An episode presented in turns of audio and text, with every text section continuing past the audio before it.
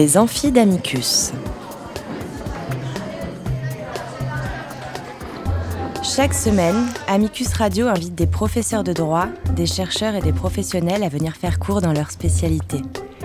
L'occasion pour un fin spécialiste de relever le défi de traiter en cinq épisodes d'une question juridique essentielle.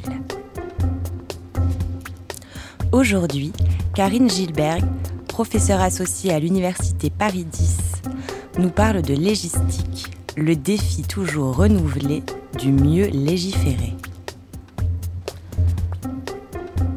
Épisode 4. Mettre en ordre le droit est-il suffisant à le rendre accessible?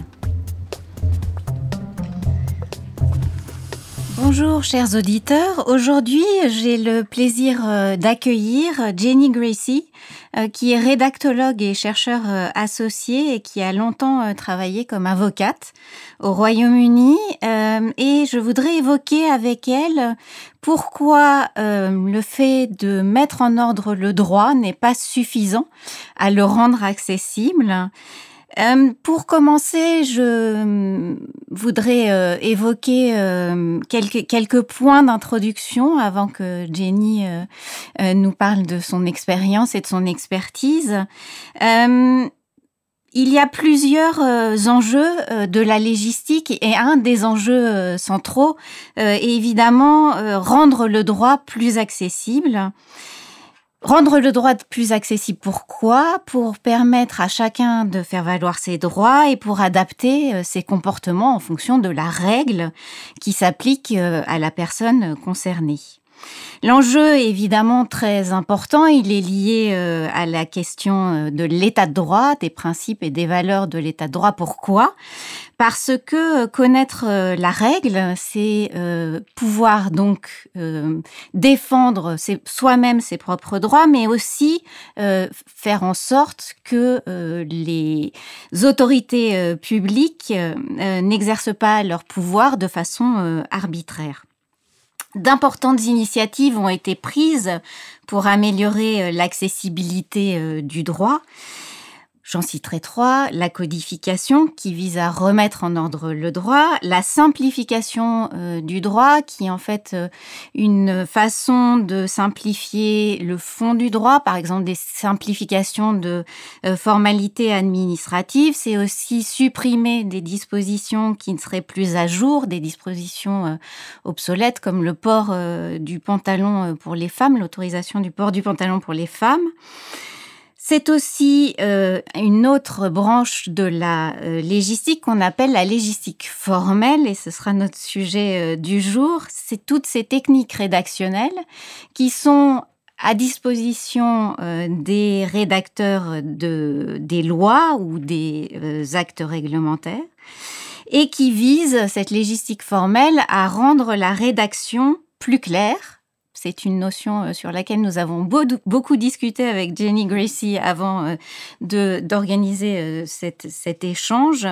Il y a aussi du côté des acteurs privés un certain nombre d'initiatives qui s'appelle le legal design, qui consiste à rendre plus accessible, mais d'une façon plus visuelle, le droit à travers en particulier des infographies. Concrètement, euh, comment parvenir à un droit qui soit plus accessible, plus clair euh, euh, Il suffit pas de se concentrer sur les mots, sur le vocabulaire, ce qu'on pense souvent, ou retirer des termes qui seraient euh, équivoques de la loi, donc qui permettraient pas de saisir totalement le sens de la loi. Ce que doit avoir le rédacteur du texte en perspective, c'est la pratique, et c'est là que euh, le travail approfondi de Jenny Gracie est vraiment extrêmement parlant. Euh, elle a travaillé en particulier sur la notification euh, des droits en garde à vue, et en particulier sur l'article 63-1 du Code de procédure pénale et le fait d'informer la personne sur les droits qu'elle a euh, au moment où elle est placée en garde à vue. Est-ce que, Jenny, vous pourriez nous expliquer euh, toutes les difficultés de compréhension que peut euh, poser cet article en particulier? Bonjour Karine, et, oui, et merci pour cette invitation. la notification des droits en garde à vue a été introduite dans le Code de procédure pénale français aux articles 803-6 et article 63-1. Sa dernière modification date de 2016. Il s'agit de transcrire une obligation européenne. L'objectif est clair. Il est de mieux protéger les droits de la personne gardée à vue. Cette personne se voit ainsi en énoncer une série de droits essentiels. Faire prévenir un proche, être examiné par un médecin, être assisté par un avocat, par un interprète, droit de se taire, etc.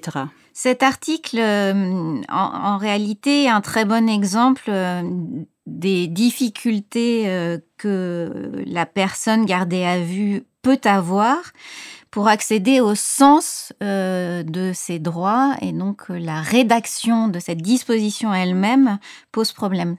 Oui, il suffit de se pencher sur la rédaction pour comprendre les problèmes de compréhension qu'elle pose en pratique. Je cite la dernière phrase la personne placée en garde à vue est immédiatement informée, dans une langue qu'elle comprend, le cas échéant au moyen du formulaire prévu au 13e alinéa.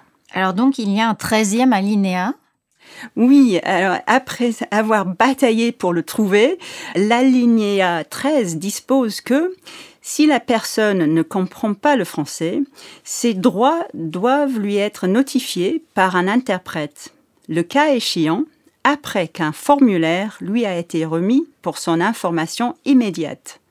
Alors c'est pas juste euh, votre lecture euh, de, l'article euh, qui souligne ces problèmes, c'est aussi les magistrats et les avocats qui soulignent les problèmes de compréhension que peut poser ou d'interprétation que peut poser cet article.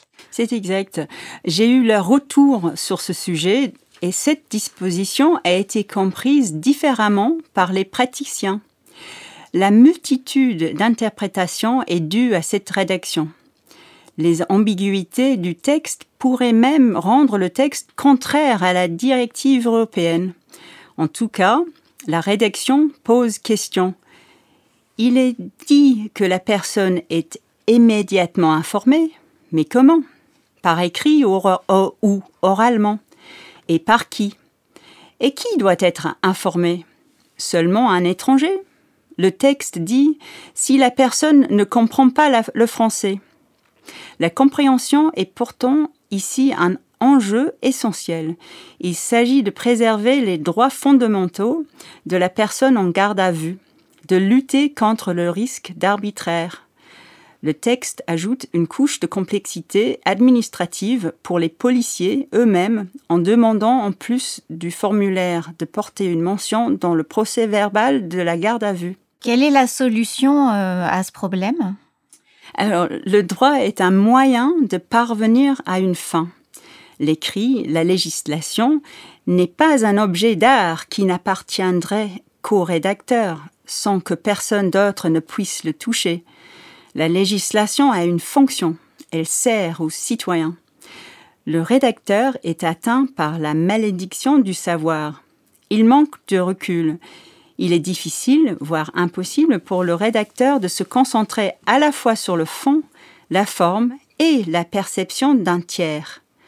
Le rédactologue juridique lui pose un regard différent, extérieur, il évalue le degré de lisibilité du texte en tenant compte du retour des usagers de la norme. Si l'on reprend l'exemple de l'article 63-1 du Code de procédure pénale, ces usagers sont la police, les juges, les avocats et les citoyens protégés par cette disposition en garde à vue.